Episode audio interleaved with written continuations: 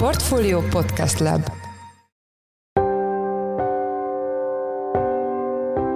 Mindenkit üdvözlünk, ez a Portfolio Checklist november 22-én kedden. A mai műsor első részében a december 6-ai EU-s pénzügyminiszteri ülésről lesz szó, ahol a hétfőn nyilvánossá vált napirendi pontok alapján elképzelhető, hogy számunkra pozitív döntés születik a magyar EU-s pénzek kérdésében, cserébe viszont a magyar kormánynak olyan ügyeket is támogatni kell, amiket eddig határozottan elleneztek. Gondolom, hogy itt a gesztus és a jó szándék, vagy a, vagy a hogy is mondjam, az észszerű tárgyalási technika vitte arra a napirend napirendi pontoknak a sorrendjének az összeállítóit, hogy hát inkább tegyünk egy gesztust, és cserébe a másik oldalon várjunk. A témával kapcsolatban Weinhardt Attillát, a portfólió makroelemzőjét kérdeztük. Az adás második részében Nagy Márton gazdaságfejlesztési miniszter tegnapi bejelentésével foglalkozunk, ami szerint bizonyos befektetői körök esetében felső határt szabnának a bankbetétek kamatainak, ezzel viszont keresztbe tehetnek egy népszerű lakossági állampapírnak. Én Pitner Gábor vagyok, a Portfolio Podcast Lab szerkesztője, ez pedig a checklist november 22-én. Hétfőn nyilvánossá váltak a december 6-ai EU-s pénzügyminiszteri ülés napirendi pontjai. Ezen az ülésen született döntés a jogállamisági viták miatt blokkolt magyar EU-s pénzekről. A napirendi pontokból kitűnik egy lehetséges forgatókönyv, ami szerint Magyarország számára kedvező döntés születhet, de rögtön ezután a kormánynak engednie is kellene olyan vitás kérdésekben, amikben eddig mereven ellenálltak. A témával kapcsolatban a vendégünk Weinhardt Attila, a portfólió makrorovatának elemzője. Szia Attila! Szia Gábor, és köszöntöm a hallgatókat is! Arról már beszéltél itt a checklistben nemrég, hogy a december 6-ai ülésen összecsúszik négy fontos ügy. Mik ezek pontosan, és a napirendi pontok szerint milyen sorrendben tárgyalják majd ezeket? A hétfőn napvilágot látott hivatalos napirend az lényegében megerősíti ezt a feltételezést, hogy tényleg összecsúszhat négy nagyon fontos ügy. Ebből kettő leginkább Magyarországnak fontos, kettő pedig az uniós közösségnek, illetve globális szintű jelentősége van. Magyar szempontból, és hogyha a koreográfiát nézzük a napirend alapján, arra lehet számítani, hogy első napirendi pontként ez még egy nem nyilvános ülési rész lesz.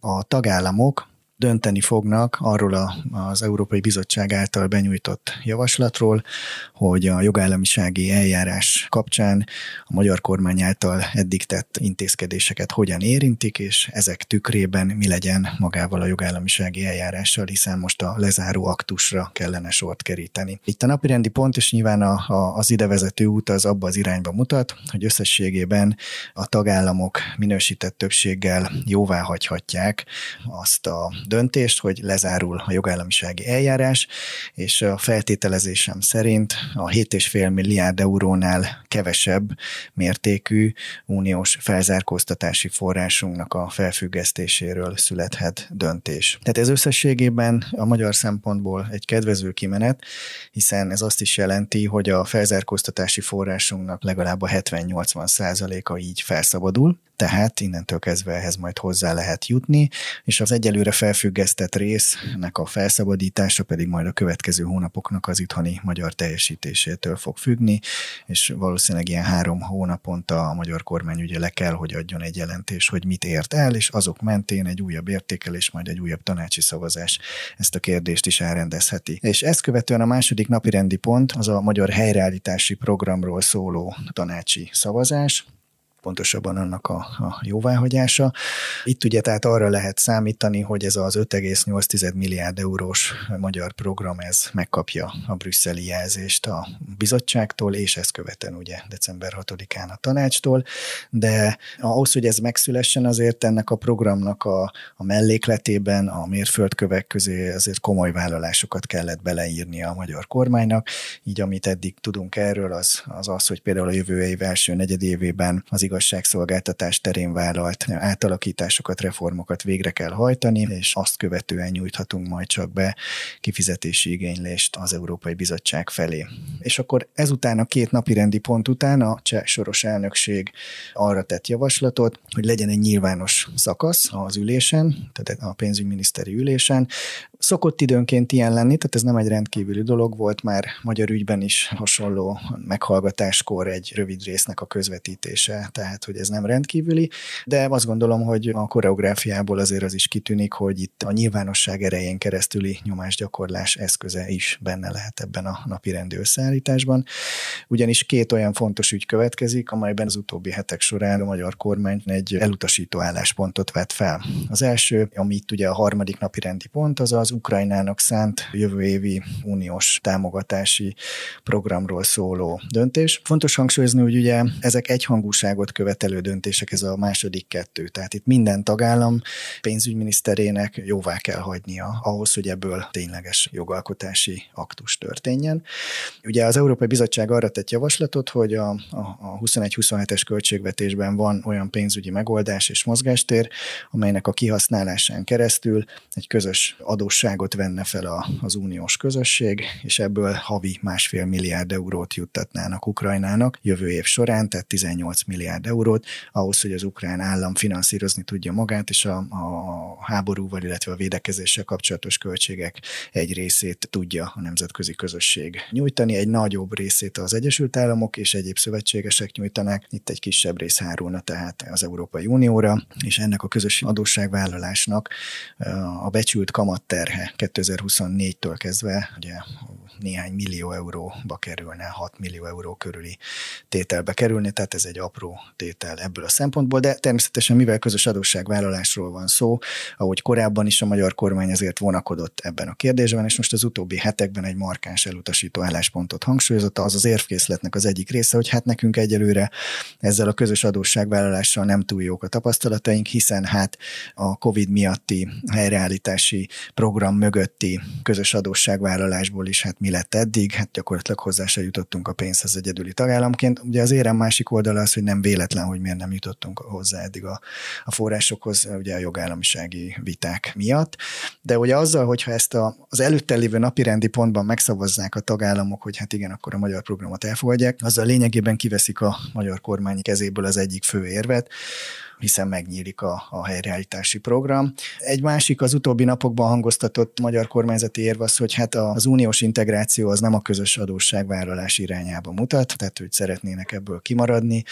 Meglátjuk, hogy mi lesz. Ugye itt a nyilvánosság ereje azért ebben a helyzetben döntésre kényszeríti a magyar kormányt, ráadásul úgy, hogy előtte két napi pontban pedig a magyar szempontból kedvező fejleményekről várható döntés. És ezt követően a negyedik pedig a globális minimum adónak a multicégekkel kapcsolatos lábának a megszavazását tartalmazza. Itt a magyar kormány ebben, bár az utóbbi hetekben ezt nem nagyon hangsúlyozta, nem jött elő a hivatalos narratívában, de a nyári hónapokban itt is egy éles váltás történt. Ugye ez az egész globális minimumadó kezdeményezés két pillérrel tavaly őszre állt össze, legalábbis így elméleti síkon és aztán némi háttéregyeztetések és nyomásgyakorlás után végül is a magyar kormány is beállt ennek a támogatásába. Aztán tavaly ősztől idén tavaszig, aztán idén júniusban egy váratlan fordulattal elkezdett egy új évkészlet mentén arról beszélni, hogy ennek semmi értelme jelenleg, hiszen a, az egyik pillér, ami a technológiai cégeket célozná, abból úgy sem lesz semmi. Ráadásul ugye akkori várakozás szerint az amerikai félidős választáson majd a, a várható politikai változások ezt az egész folyamatot elkoszálják, így tehát akkor a multicégekkel kapcsolatos 15%-os adókulcsra vonatkozó szabályozás sem kell feszegetni. Itt nem véletlen itt a magyar kormány ebből adóelőnyt, az adóversenybeli pozíciójának a megőrzését szeretné kihozni, ezért fordulhatott valószínűleg a csomag ellen, illetve egyéb okok miatt. De ezt most az utóbbi hetekben nem nagyon hangsúlyozta itthon a kormány. Minden esetre azt tudható, hogy egyedül már csak mi vagyunk, akik ellenezzük ezt, hiszen a lengyeleknél is volt egy ilyen oda-vissza forgása az álláspontban, de végül amerikai nyomásra beálltak a sorba. Ugye az Egyesült Államok velünk kapcsolatban kapcsolatban is egy elég határozott nyomásgyakorlást képviselt, ugye nyáron meglebegtették azt, hogy fel fogják mondani a kettős adóztatást írtó egyezményt, de nem azonnal, hanem ugye erre adtak egy átmeneti periódus, tehát adtak mozgásteret arra, hogy ez az ügy kiforja magát. Most tehát ez a koreográfia abba az irányba mutat, mindent leegyszerűsítve, hogy adnak a tagállamok, az EU-s pénzek terén ugye kinyitják az ajtót Magyarország felé várhatóan, de cserébe rögtön jócskán meg is kérik az árát, két olyan egyéb ügyben, amelyben eddig a magyar kormány erősen teljesen elutasító álláspontot vett fel. Egy gyakorlati kérdés csak ezzel kapcsolatban, hogy sorrendet elmondtad, hogy előbb szavaznak majd a magyar EU-s pénzekkel kapcsolatban, és utána a másik két kérdésben, hogy az a forgatókönyv nem állhat be, hogy miután számunkra pozitív döntés születik, mégis elutasítjuk ezeket, vagy itt már azért egy külön dílek, külön alkuk lehetnek a háttérben? Nem zárom ki, hogy végül ez lesz pont részben amiatt, amelyet Orbán Viktor kormányfő múlt héten egy konferencián mondott, ugye nagyon határozottan beleállt abba, hogy egyszerűen nem támogatja a közös adósságvállaláson keresztüli ukrajnai megsegítést, illetve hát újra hangsúlyozta az érvet, hogy az uniós integráció nem a közös eladósodáson keresztül vezet, nem, nem tartja ezt jó iránynak, tehát benne van a pakliban az, hogy a nekünk szánt gesztusok, vagy esetleg a háttér alkuk mentén mi mégsem fogunk ebbe az irányba menni, ami nyilván komplikációkat okozhat, és abszurdum elgondolkodhatja a többi tagállamot is, hogy akkor itt pontosan milyen irányba kíván menni a magyar kormány.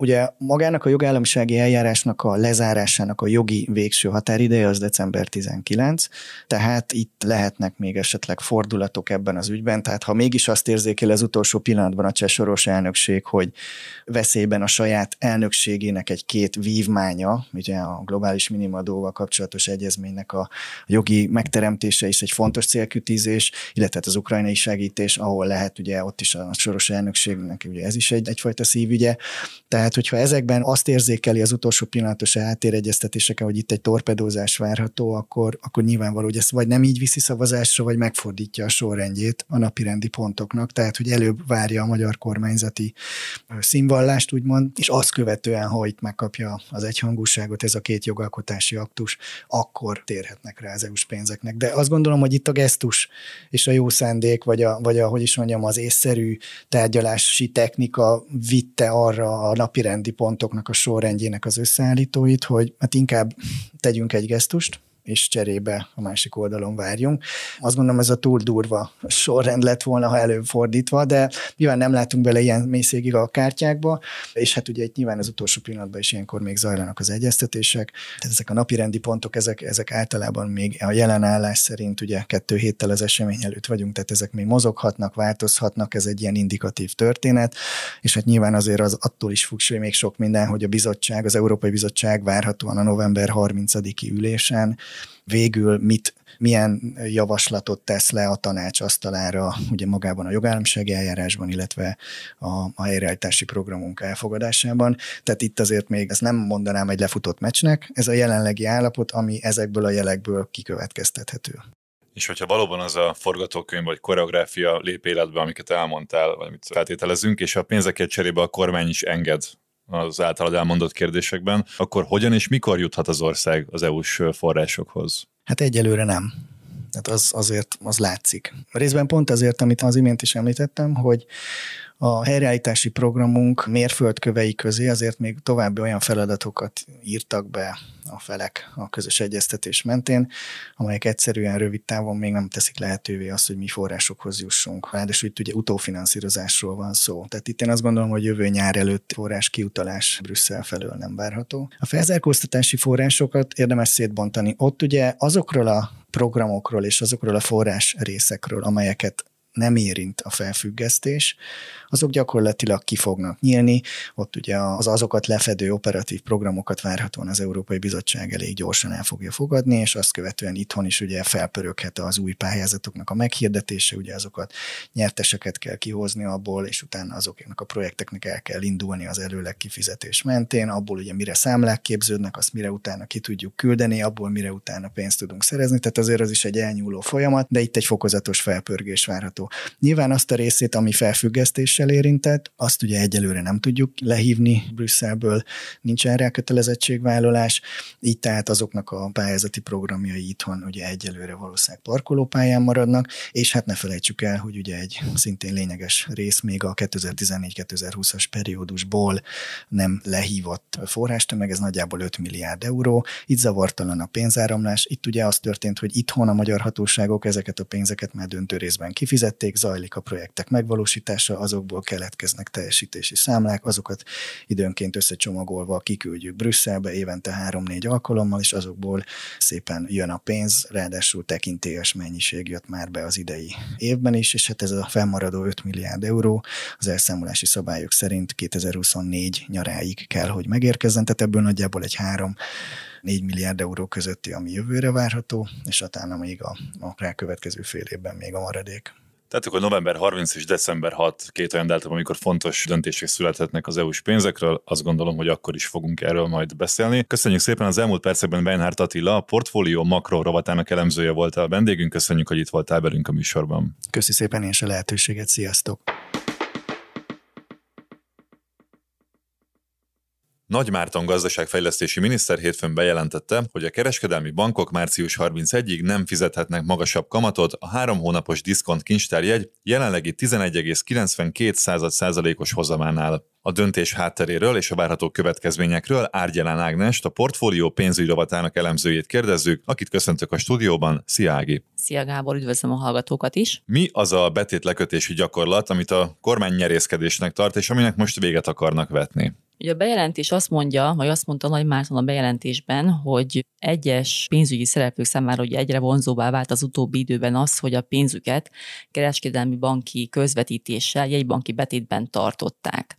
Ez volt a, a bejelentésnek a háttere. Ugye azt kell itt tudni, hogy az MNB-nek ugye van ez a 18%-os egynapos betéti kamata. Lényegében ez tekintető alapkamatnak, ha, ha nem is mondjuk így ki, de ugye ez az effektíve alapkamat, és ezen a szinten tudnak a bankok az MNB-nél betétet elhelyezni. És ugye eddig az volt a gyakorlat sok intézményi befektetőnél, illetve nyilván a vagyonosabb privátbanki ügyfeleknél is, hogy ezen a betéti kamaton tartottak pénzt a bankoknál, a bankok pedig ugye ezt elhelyezték MNB betétekben.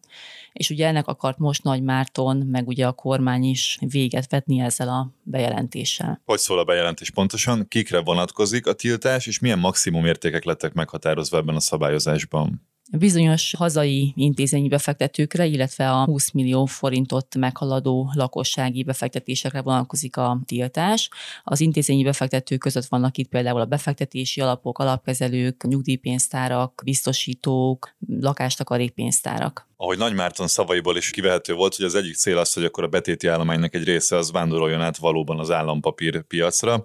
Ezen a piacon mi látható most a bejelentésnek a másnapján, mi történt? Ugye azt lehetett látni, sőt, már nem is a másnapján, hanem már aznap, tehát tegnap is lehetett látni, hogy ahogy ez a bejelentés kikerült, egy jelentős vagyon tömeg jelent meg a, a magyar állampapír piacon, és ugye ez azt eredményezte, hogy maguk az állampapírhozamok azok lejjebb jöttek, hiszen megjelent egy nagy pénztömeg, és ugye, hogyha ha megnő a kereset, akkor nyilvánvalóan a hozamok pedig lejjebb ereszkednek. Ezt úgy kell elképzelni, hogy a már meglévő befektetések is esetleg kérdésessé válnak, mennyi lesz a hozamuk, vagy van olyan állampapírtípus, ami kifejezetten vesztese lehet az intézkedéseknek? Kis befektetőkre is kihathat ez a dolog? Igen, a válasz a kérdésedre az igen, mert az, hogy elindult egy ilyen hozamcsökkenés az állampapírpiacon, ez gyakorlatilag minden konstrukciót érint, így például a diszkont kincstárjegyeket is. És ez azért lehet érdekes a lakossági befektetők oldaláról nézve, mert vannak olyan lakossági állampapírok, amelyeknek ugye a kamata az a diszkont kincstárjegyektől függ, ilyen például bónusz magyar állampapír, aminek a kamatbázisát az a három hónapos DK-nak az aukciós átlaghozama adja, és erre jön egy 1 százalékos prémium. Viszont ugye, hogyha valóban csökkenni fog a diszkont kincstárjegyeknek is a hozama emiatt miatt a döntés miatt, akkor az ugye kevesebb kamatot fog eredményezni lakossági oldalon is. És mit tehetnek azok, akiknek pont ebben a papírban van a pénzük, ami ehhez a diszkont kincstárjegyhez igazítja a kamatát? Nekik érdemes most akkor az eladáson gondolkodni, mi a teendőjük? Ugye a bónusz magyar állampapírnak a kamatozása az úgy függ a DKI hozamtól, hogy az utolsó négy három hónapos DKI-nak az aukciós átlaghozamát veszi. Tehát ugye nyilván meg kell várni, mi fog hozni ez a bejelentés, mit fog okozni majd a DKI piacon, ezt most egyelőre nem tudjuk, de azt gondolhatjuk, vagy az a reális várakozás, hogy lejjebb fognak menni a hozamok, így vélhetően a, a bónusz magyar állampapírnak a kamatozása is csökkenni fog, vagy a kamata is csökkenni fog. Az, hogy mit lépjenek erre a lakossági befektetők, én azt tanácsolnám egyébként, hogy aki teheti, az mindenképpen vásároljon infláció követő állampapírt, mert ugye azért itt azt látjuk, hogy az infláció a következő időszakban biztos, hogy nem fog érdemben lejjebb menni, ez pedig azért segítheti a lakossági befektetőket egy magasabb hozamnak a realizálásában. Ez már nem az első olyan lépés itt a közelmúltban, amivel a kormány arra próbál hatni, hogy az állampapír állományt tudja duzzasztani. Sikeresek ezek az intézkedések? Mi látható így az állományban? Hát ugye a kormányzat meg az adósságkezelőnek a célja is nyilvánvalóan az lenne, hogy az államadóság finanszírozás minél alacsonyabb kamatszintek mellett tudják meglépni. És ugye ilyen szempontból a tegnapi bejelentés az ezzel paritásban van, ha így mondhatjuk, tehát nyilván, hogyha többen jelenek meg ott az állampapírpiacon pénzzel, akkor lejjebb fognak menni a hozamok, ergo az államnak kevesebbe kerül finanszírozni az adósságát. Nyilván van egy másik oldala is ennek, ugye a lakossági állampapírpiac, mert ott ugye azért szüksége van az államnak ugye a lakossági befektetőkre, azért, hogy stabil maradjon az államadóság finanszírozás más. Viszont a lakossági befektetőket alacsony hozamokkal nem tudják bevonzani, tehát ott nyilván szükség van a magasabb kamatokra is. Tehát egyébként van egy ilyen kettőség, hogy nyilván ugye az állam törekszik arra, hogy minél alacsonyabb szinten tudjon forrás bevonni, mert forrás finanszírozni, másik oldalról viszont a lakosságot valamivel ösztönözni kell, és ilyen szempontból pedig a minél magasabb hozamok azok, amik a lakosságot bent tudják tartani hosszú távon és a piacon. Köszönjük szépen! Az elmúlt percekben Árgyalán Ágnes a portfólió pénzügyi rovatának elemzője volt a vendégünk. Köszönjük, hogy itt voltál velünk a műsorban. Én is köszönöm. Vágtató infláció, látványosan gyengülő forint, növekedésnek induló hitelkamatok, megugró költségek. Ilyen körülmények között kell folytatni és fenntartani a gazdálkodást, ahol az agrárium pénzügyi helyzetét az idei súlyos aszály is nehezíti. Hogyan változhat az agrárgazdaságot is érintő makropája a következő időszakban? Hogyan hat a klímaváltozás a magyar agrárgazdaságra? Milyen további drasztikus következményekre kell felkészülniük a piaci szereplőknek? Hogyan lehet kivédeni a klímaváltozás kedvezőtlen hatásait? Meddig tart az árrobbanás a gabonapiacon? Az idén tíz éves portfólió agrárszektor konferencián többek között ezeket a kérdéseket járják körbe a hazai agrárium szereplői. További részletek az eseményről a portfolio.hu per rendezvények oldalon.